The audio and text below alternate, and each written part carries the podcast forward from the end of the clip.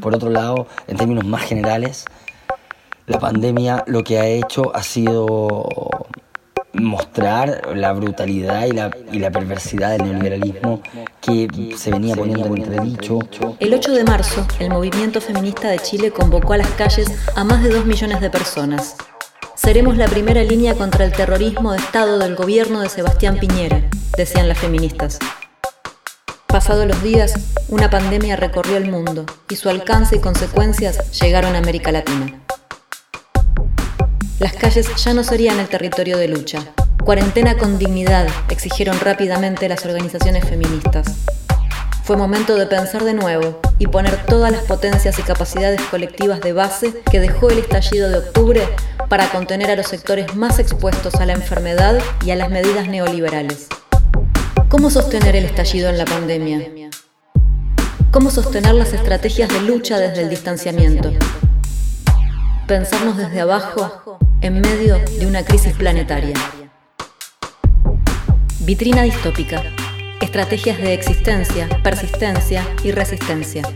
Solidaridades internacionales y estrategias territoriales que se juegan su realidad agujereando la vitrina del capital. Estamos también en en un contexto políticamente difícil, principalmente porque como, como, se sabe a nivel latinoamericano, estábamos cumpliendo cinco meses de, revueltas, de revueltas sociales eh, desde, desde octubre del año pasado, ¿no? Entonces es un momento bien difícil como para poder también tener, realizar diagnósticos a nivel general. Principalmente entonces si pudiéramos hacer una descripción de esta situación es que estamos en estado de sitio, eh, estamos en estado de excepción y hace unos pocos días Chile, o sea, perdón, la región metropolitana, Santiago, está dividida en dos porque hay una, el sector oriente, principalmente donde habitan eh, los sectores sociales más acomodados del país, eh, hubo una alza de contagiados muy grande por lo tanto, se decretó estado de cuarentena total. total. En primer lugar, agradecer también a ustedes, como radio, como, como organización, la posibilidad que nos entregan de poder compartir las lecturas, los análisis de contexto local frente a la crisis planetaria y al mismo tiempo la posibilidad de que se pueda atender a las distintas estrategias que a nivel de bases, a nivel de tipo organizativo y a nivel colectivo se están tratando de armar, ensayar para poder sostener los, impactos, digamos, de la gestión del, sanitaria del virus, eh, que a nivel país por lo menos ya van dejando una cifra de aproximadamente 6.000 contagiados y una, y una tasa de aproximadamente 70 fallecidos. Quisiera partir desde ahí principalmente porque es uno de los puntos relevantes del análisis de que en este caso mostrar altas cifras de contagio y al mismo tiempo difundir una baja tasa de fallecidos le ha significado al gobierno la posibilidad de limpiar su imagen con respecto a la capacidad de gestión a nivel internacional y los medios de comunicación en Chile lo han tratado de poner eh, en circulación para tratar de también mejorar la valoración eh, del gobierno en su gestión. Sobre todo, dado los los resultados de las evaluaciones que se venían desarrollando durante el estallido social, que mantenían a Piñera en un 6% y que actualmente lo mantienen en un 20%. Lo interesante de que estas cifras actualmente están siendo criticadas principalmente por las organizaciones de la salud, colegio médico, hospitales, funcionarios del área de la salud, Em, en el sentido de que no están cuadrando con lo que se está viviendo en el día a día al interior de los hospitales. Se indica de que la, cifra de, de, fallecidos es mucho más alta y al mismo tiempo se ha descubierto de que en las tasas de recuperados se está sumando también las cifras de fallecidos, cuestión de que se, se permite armar a nivel, a nivel internacional un estado de la situación que da cuenta de que a pesar de de tener una alta cifra de contagio, la gestión de cada una de, la, de las enfermedades y la prevención de ellas ha significado contener entonces las tendencias que ha mostrado Europa u otros países, ¿no? Los gestos de guerra que sigue insistiendo el gobierno de Piñera en, en difundir. Uno de ellos fue rechazado, desaprobado a nivel nacional y a nivel internacional y que fue que en medio del estado de sitio y en medio de la cuarentena de las comunas donde está ubicada Plaza de la Dignidad, llegase Sebastián Piñera en un convoy protegido con militares y policías para poder sacarse una fotografía en medio de la icónica Plaza de la Dignidad que hasta, hasta antes de la cuarentena seguía siendo un espacio de encuentro y de congregación de las fuerzas sociales que ya venían organizando el descontento después de 30 a 40 años de gestión neoliberal. La gente en los distintos contextos sigue observando de que la gestión de Piñera está encaminada en guerra aún con los efectos del estallido social, con los efectos a nivel mediático, a nivel internacional con los efectos que ha producido también a nivel de redes sociales, a nivel local, pero con un segundo nivel de efectos o un tercer nivel de efectos que tiene que ver con tratar de seguir agudizando el malestar y, desafiando a las fuerzas sociales a salir a la calle. Cada uno de estos gestos supone acciones directas contra las distintas formas organizadas que seguían, que siguen en los barrios tratando de desarrollar estrategias de cuidado a nivel local. Si nos pudiéramos concentrar en eso, entonces lo que podríamos decir es que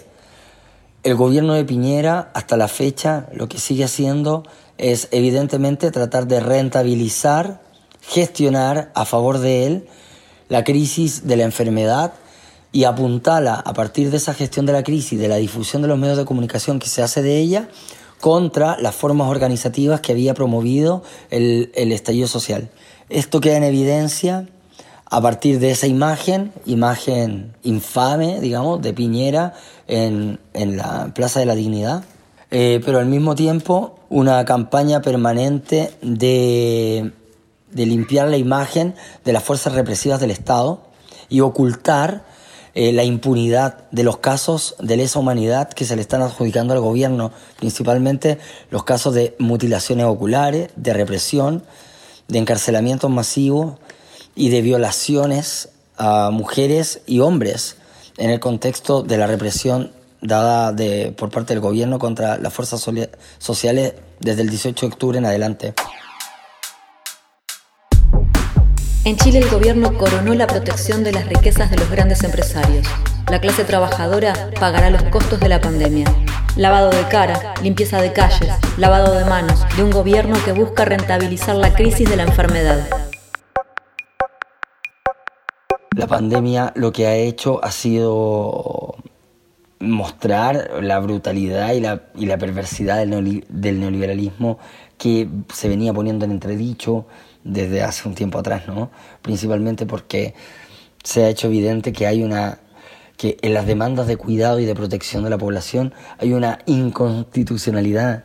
eh, en el, en el manejo de la, de la política. O sea, por ejemplo, la demanda de la población de congelar los precios, tanto los alimentos como los insumos de protección, en un primer momento se declaró inconstitucional porque eh, iba a vulnerar el derecho al libre mercado y a la libertad de, establecimiento de los precios del mercado, ¿no? a la libre regulación del mercado en segundo lugar, por otro lado, eh, eh, se, ha, se ha puesto en evidencia de que el sistema de colusión, que fue uno de los gatillantes principales de las movilizaciones entre los distintos holdings,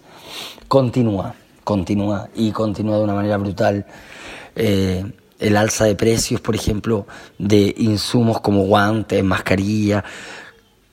eh, triplicó, eh, incluso cuadruplicó los precios originales. por otro lado, la alimentación también. Hoy día una parte del debate importante era saber determinar quién establecía, quién podía fijar los precios de la alimentación, porque también se ha visto incrementado muchísimo el precio de verduras, de alimentos, bueno, de alimentos básicos, de la canasta básica familiar. Eh, por otro lado, también esto ha ha, demostrado de alguna u otra manera de que el neoliberalismo en Chile sigue siendo una economía que constitucionalmente protege un sistema de cárteles de alguna u otra manera eh, empresariales. Cárteles porque, bueno, las empresas siguen enriqueciéndose ilegalmente a partir de estas colusiones y sigue siendo protegido ese sistema de enriquecimiento frente a un contexto más encima de desastre o de catástrofe como el que estamos viviendo con el nivel de contagio y de peligrosidad del, virus. Eh, eso ha sido uno de los elementos fundamentales también que ha permitido evidenciar la pandemia. O sea, ya eh, es, es descarado, es descarado el manejo político, en beneficio de los grandes empresarios que está teniendo el gobierno chileno.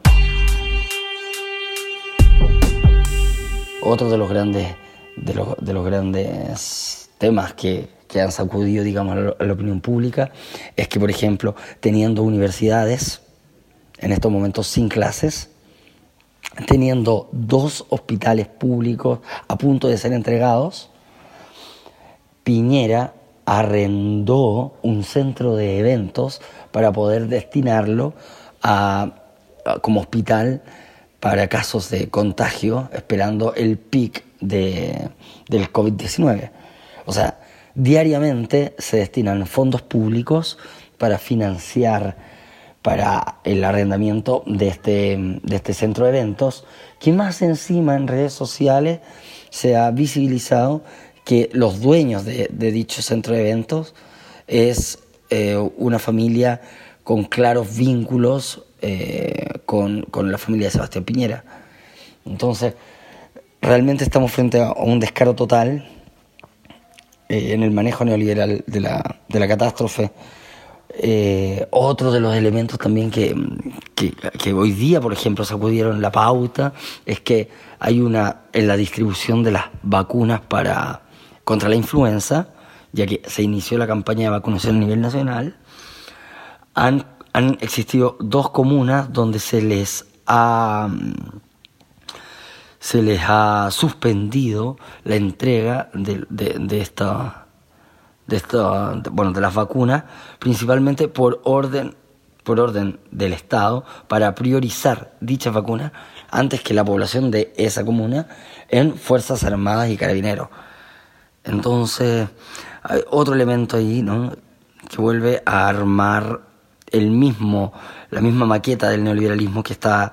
que estaba siendo vapuleada en las calles desde, desde octubre, ¿no? De que en Chile hay una protección constitucional del enriquecimiento ilegal y de un sistema de acumulación y producción de ganancias basado en, en el abuso de los grandes, de los grandes cárteles o de los grandes holdings del, del mercado, por un lado. Entonces hay una garantía evidente que pone por sobre los intereses de la población general a las Fuerzas Armadas y a Carabineros, y al mismo tiempo hay una protección, una protección al uso de la fuerza de parte de las Fuerzas Armadas y de la policía en contextos de toque de queda. Ya hay un caso de un asesinato en una de las comunas de Santiago que actualmente está en cuarentena total, en Independencia, eh, producto de gatillo fácil, lo que,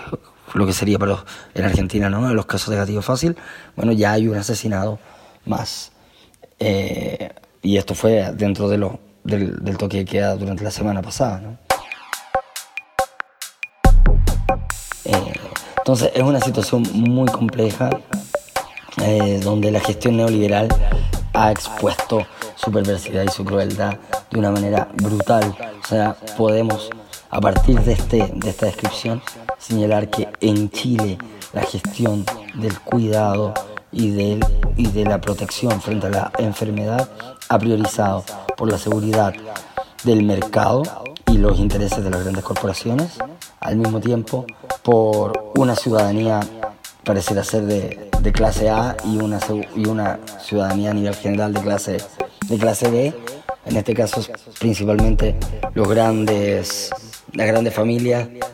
las, familias más ricas del país, más Fuerza Armada y Carabineros, cuando el resto de la población tiene que seguir exponiéndose en la calle al contagio y a la enfermedad. En términos generales, entonces, lo que vemos es un fortalecimiento como de la racionalidad empresarial que supedita en la capacidad de autogestión de las y los trabajadores la crisis que se está viviendo a nivel país y al mismo tiempo se justifica de que el Estado se retraiga de sus deberes, de sus obligaciones en la protección social, acusando de que ellos se han visto sobrepasados por, por, los hechos de la pandemia a nivel planetario y que dado el caso entonces, el Estado imprime la responsabilidad en cada uno de sus ciudadanos y en las condiciones que puede llegar a cada uno a autogestionar frente a la crisis para poder eh, hacerle frente. Al virus.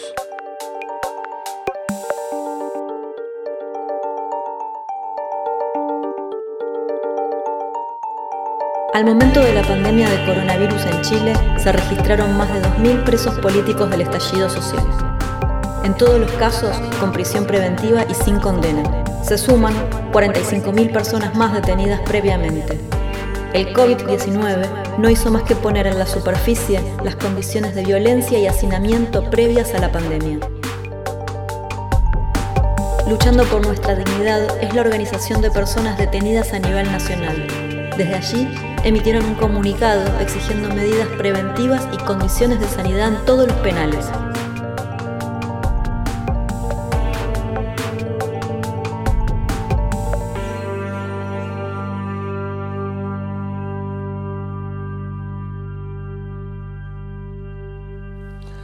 Otro elemento interesante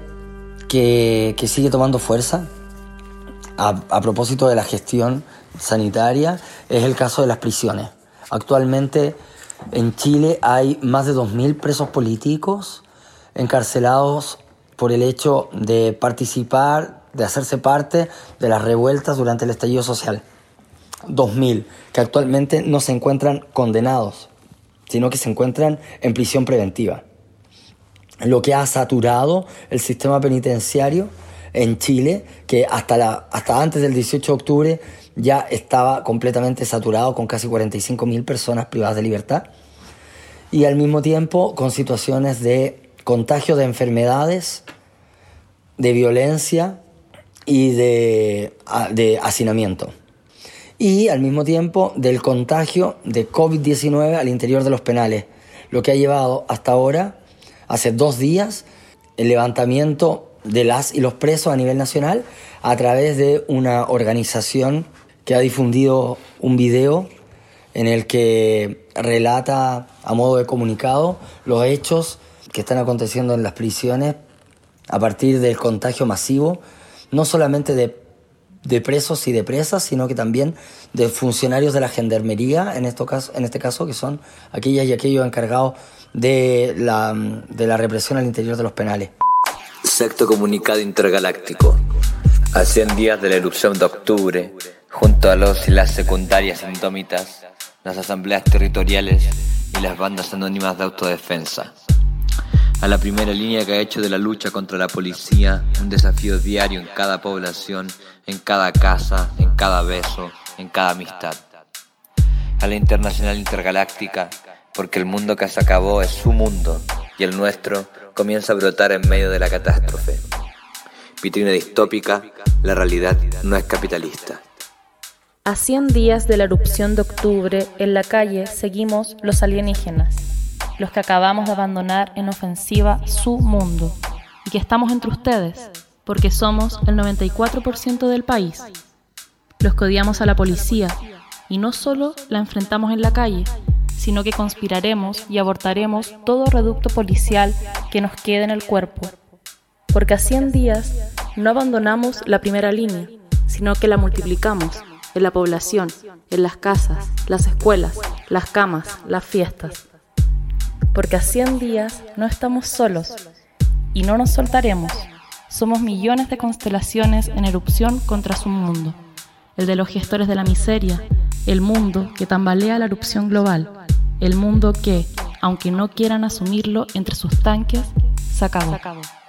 Episodio 46. Vitrina distópica. Chile. El estallido social en la pandemia. Bueno, el estallido social fue producto de un malestar acumulado hace más de 30 años con una muy específica eh, gestión política de, la vida social. ¿no? Eh, el gran enunciado de, las movilizaciones señalaba, ¿no? no son 30 pesos, refiriendo a la subida del valor del subte, en este caso del metro, sino que 30 años. 30 años, haciendo referencia entonces a 30 años de política neoliberal post-dictadura, a 30 años de socialdemocracia eh, y de una gestión socialdemócrata de un marco constitucional de uno de los laboratorios más crueles del, neoliberalismo a nivel global. Entonces, una lucha principalmente contra un marco constitucional. Eso es fundamental de comprenderlo. En segundo lugar, que es un marco constitucional, que lo que garantiza es y prioriza, garantiza y prioriza el proceso de acumulación y el proceso de producción de ganancia de las grandes corporaciones por sobre los derechos sociales de la población en general. Eh, y ahora, frente a las políticas de gestión del neoliberalismo, están muy en boga porque están muy al desnudo actualmente, dado el contexto general actualmente de políticas de prevención frente al COVID. Eh, entonces, creo que es fundamental tener en consideración que el estallido social fue un modo de salir de las casas, de salir al mismo tiempo de un principio de confinamiento y de aislamiento individual. Eh, fue una lucha que nos permitió reencontrar o recomponer una, un nosotros, salir principalmente de un sistema que constitucionalmente está basado en la capitalización individual,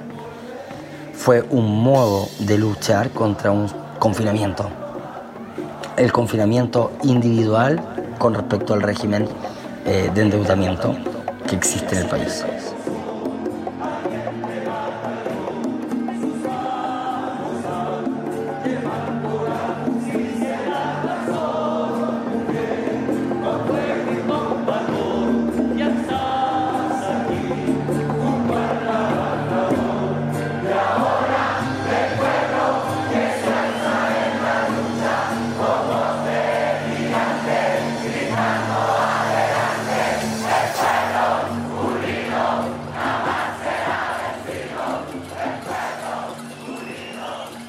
Algunos datos hace un año aproximadamente, una, fundación, se, se, llama Fundación Sol, reveló que, por ejemplo, el 26% de la población en Chile contrae deudas para poder pagar deudas. O sea, ya está encerrado nuevamente, ¿no? Encapsulado en un loop, confinado de alguna u otra manera en el sistema de endeudamiento general que existe. 26% eh, se estamos hablando de más de 4 millones de personas en el país, de un total de 18. La Mar en Coche Podcast. Reunión y dispersión sin dejar rastro.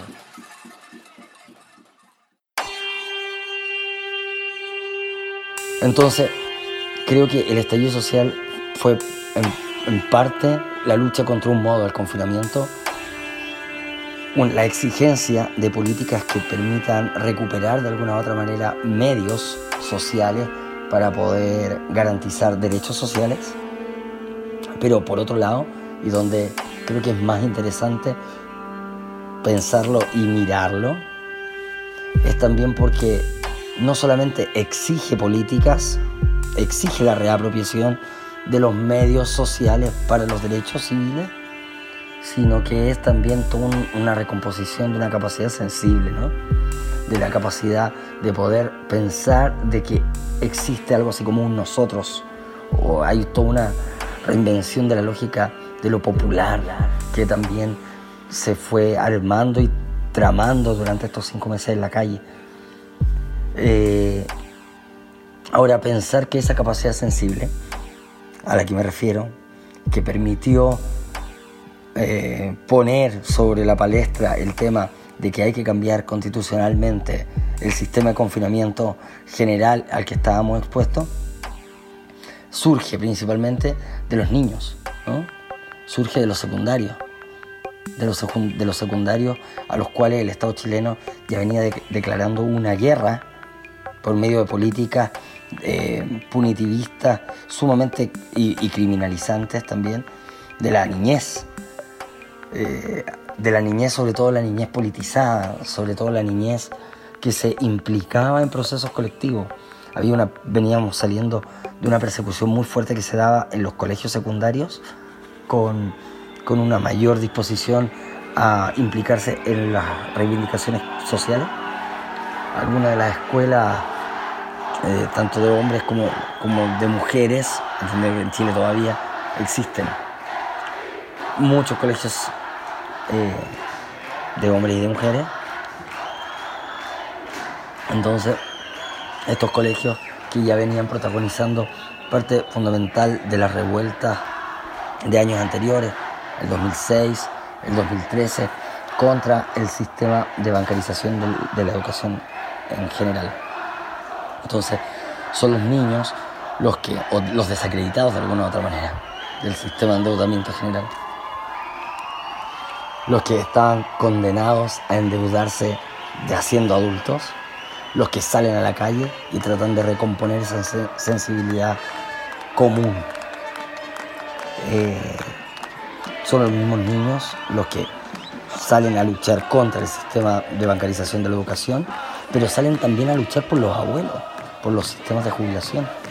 que en Chile están presos también del sistema de capitalización individual y que actualmente tienen a las personas, a los cotizantes, recibiendo jubilaciones miserables, pese a haber estado 40 o 50 años en el mercado laboral. Eh, entonces, es también una capacidad sensible de poder comunicar generaciones distintas expuestas al neoliberalismo de manera distinta. Eso creo que también es fundamental comprender del, estallido social. Que entonces es la lucha contra este mm, sistema de confinamiento en el régimen financiero y en el endeudamiento, pero al mismo tiempo un confinamiento con respecto a un modo de hacer, de, ponerse en el lugar del otro, ¿no? De ponerse y de compartir al mismo tiempo eh,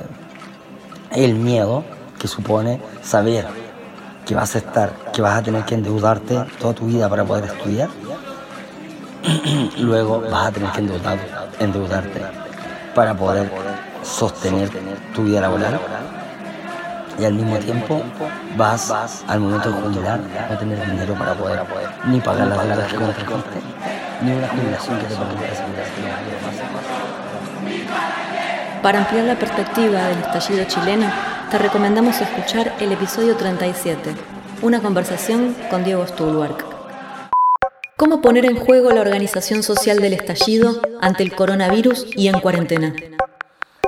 Creo que eso es muy interesante ¿Por qué es interesante frente al contexto del COVID-19? Porque hay un llamado entonces a reinventar una política del cuidado que efectivamente pueda garantizar la protección de los más expuestos a la enfermedad, en este caso. Eh, por ejemplo, va a ser la coordinadora 8M, la que entrega, por ejemplo, una política, una propuesta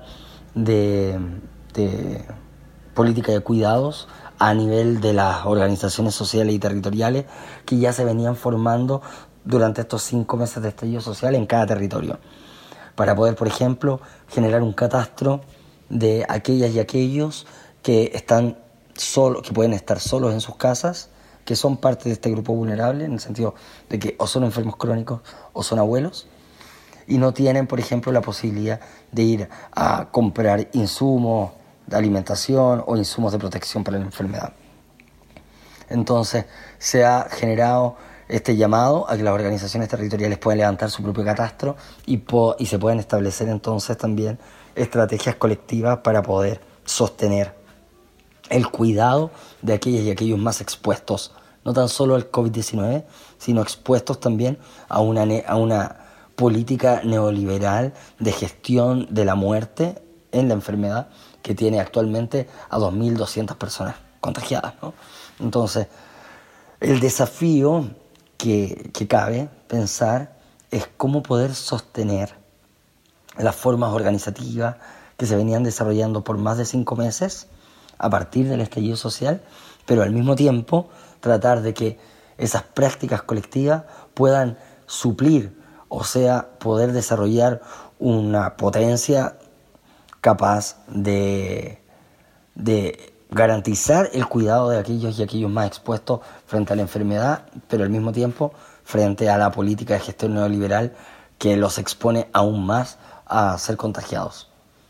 no solamente también a los grupos vulnerables, sino que también a todas y todos aquellos que tienen que salir, por ejemplo, siguen, que siguen yendo a trabajar, aquellas y aquellos que quizás estando en cuarentena no van a recibir el pago de, de su sueldo. Entonces es no solamente una imaginación política de, con respecto a otras formas de poder organizar el día a día, sino también a, a una responsabilidad con las y con los más expuestos a la enfermedad y donde no solamente nos basta imaginar estrategias, sino que a las estrategias que existen tratar de fortalecerlas. Otro elemento interesante que también ha tomado fuerza ha sido la multiplicación y la, y la visibilización también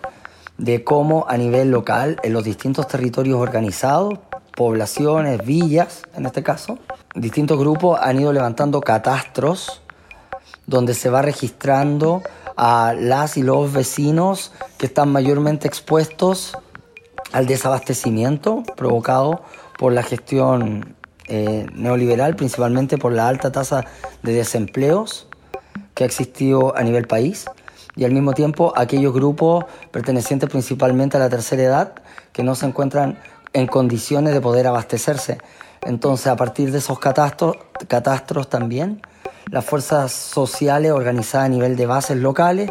han permitido alimentar y poner en circulación las cooperativas de abastecimiento que surgieron durante el 18 de octubre o desde el 18 de octubre, principalmente enfrentando el terror empresarial que amenazaba con una crisis de abastecimiento durante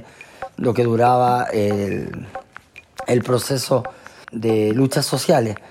y que ahora efectivamente enfrentan otra forma del desabastecimiento que en este caso está dado por las garantías que el gobierno ha ofrecido principalmente a los grandes empresarios. Les ha garantizado la posibilidad, por medio de decretos legales, estén facultados de no pagar los sueldos durante lo que dura la cuarentena total, por lo tanto, durante lo que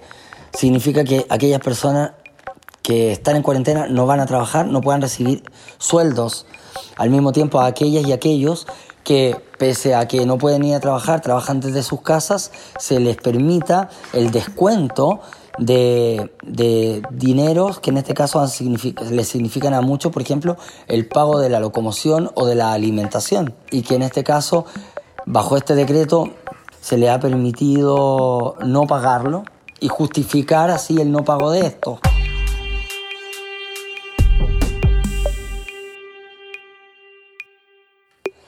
Entonces, hay respuestas a nivel de las bases sociales y populares que se fueron desarrollando y organizando desde el estallido social hasta ahora, en términos efectivos, ya no solamente al terror empresarial del desabastecimiento, sino a una delicada gestión efectiva del desabastecimiento que, frente a la crisis sanitaria, ha garantizado que la crisis no la paguen los empresarios, sino que la paguen las y los trabajadores. Hay una persistencia de las fuerzas sociales que está en estos momentos alojado principalmente en el campo de lo doméstico y en la organización territorial de bases. Otro de los elementos interesantes con respecto a eso es que parte importante de lo que significó para Chile el estallido social fue la posibilidad de, de romper el consenso del miedo que hasta ahora la democracia neoliberal había mm, promovido el consenso del miedo, me refiero a la persecución principalmente de las clases más empobrecidas que durante el estallido social pasaron a ser parte importante de lo que fueron las primeras líneas y los grupos sociales de mayor reivindicación. Actualmente se vuelve a reponer ese consenso del miedo en un llamado, en una movilización general de todas y todos de enfrentar al coronavirus y cuando se hace ese llamado a enfrentar el coronavirus, se hace un llamado a denunciar a aquellas y aquellos que obligados a salir a trabajar no están cumpliendo con las medidas de prevención individual que el Estado les está exigiendo a cada uno de los ciudadanos. Uno de los hechos más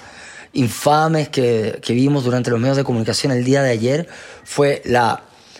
la difusión en televisión de la cacería de ciudadanos en el metro y en los medios y, en, el transporte público, en el subte en este caso,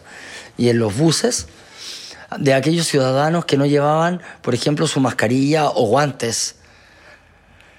Se empezó a realizar una cacería eh, mediatizada, donde aquellas y aquellos ciudadanos que se veían cazados por policías, y las cámaras de televisión, por no portar sus medidas de prevención, eran detenidos y expuestos al pago de multas millonarias, 2.500.000 pesos, una de las multas más grandes. Pero al mismo tiempo que se persigue mediáticamente a los, a los ciudadanos que están obligados a exponerse a las condiciones del contagio por el hecho de tener que ir a trabajar, se ve en las redes sociales a las clases más acomodadas burlando los cordones sanitarios en viajes en helicóptero a sus, a sus casas de veraneo en distintas regiones del, del país. Entonces, esos son los últimos hechos que siguen incrementando el malestar social y que al mismo tiempo está siendo escondido por la sobresaturación mediática de estos buenos resultados a nivel internacional en el manejo del contagio y de eh, la cantidad de fallecidos por el coronavirus. Una ética no policial ni empresarial. El desafío de ser primera línea en cada casa, en cada barrio. Nosotros conversábamos con el colectivo hace un, hace un tiempo atrás en Córdoba, gracias a una invitación de las compañeras y los compañeros de, de Raros Somos Todos y del grupo de estudio Hemos sido engañados, que realizan un encuentro que se llama La Frontera es un colador. Ahí en La Frontera es un colador eh, tenemos bueno, desarrollamos, contamos un poquito a, aquellas y aquellos que se interesaron por conocer sobre la situación en Chile, algunas lecturas que nosotros teníamos con respecto a la primera línea. ¿no? La primera línea surge, eh, estamos hablando del estallido, ¿no? surge como un mecanismo de autodefensa frente a la avanzada policial que venía generando mutilaciones eh, oculares, venía golpeando violando, apresando a personas que eh, eran, se hacían parte de las movilizaciones. Entonces la primera línea aparece primero en Plaza de la Dignidad, pero luego, un tantito tiempo después, comienza también a propagarse como un mecanismo de autodefensa ¿no? frente a la evidente violencia policial a los barrios, a los territorios. Ahora nos, nos damos cuenta de que esa primera línea siempre tuvo, no era simplemente estar ahí con el escudo frente a la policía, sino que era la capacidad también de poder desarrollar una ética no policial, de poder, una ética de ponerte en relación con otras y con otros de una manera no policial. O sea, de defenderte de, de los pacos, pero al mismo tiempo defenderte de una cabeza policial donde te trataban de permanentemente los medios de comunicación, principalmente tratar de hacerte, de, criticar las movilizaciones, las reivindicaciones sociales. La primera línea, entonces, antes que como un grupo de sujetos muy específicos, como una ética. Entonces creo que eso es interesante pensarlo hoy en día, porque la primera línea surge en dignidad, se propaga a los territorios, pero ahora tiene el desafío de poder asumir su primera línea en cada una de las casas en las que se está desarrollando la cuarentena y en cada uno de los barrios donde uno comparte con otras y con otros que están en la misma situación o quizás están más expuestos al contagio de la enfermedad. La Mar en Coche somos Maru Waldiuter, Ariel Izajarov, Celina Sereno, Diego Escliar. Locución artística, Carmen Valiero. La imagen que ilustra este episodio es de la fotógrafa Marcela Martínez González, tomada la bailarina Andrea Olivares el 8 de marzo de 2020 en Plaza La Dignidad. Creo que es más bien tratar de imaginar las posibilidades de que las formas organizativas que se venían desarrollando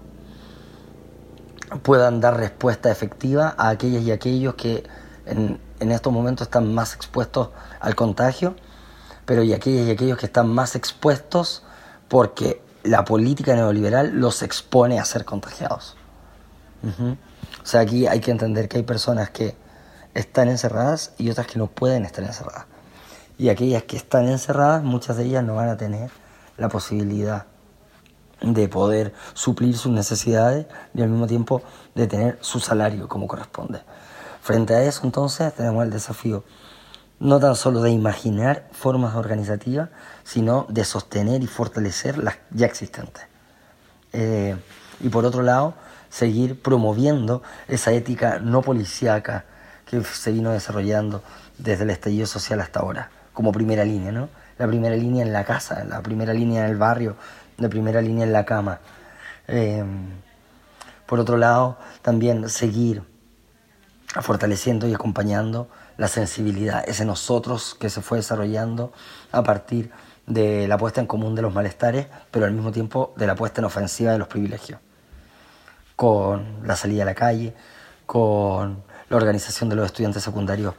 con los más viejos de la población, con las y los endeudados, con las familias. Creo que si de alguna u otra manera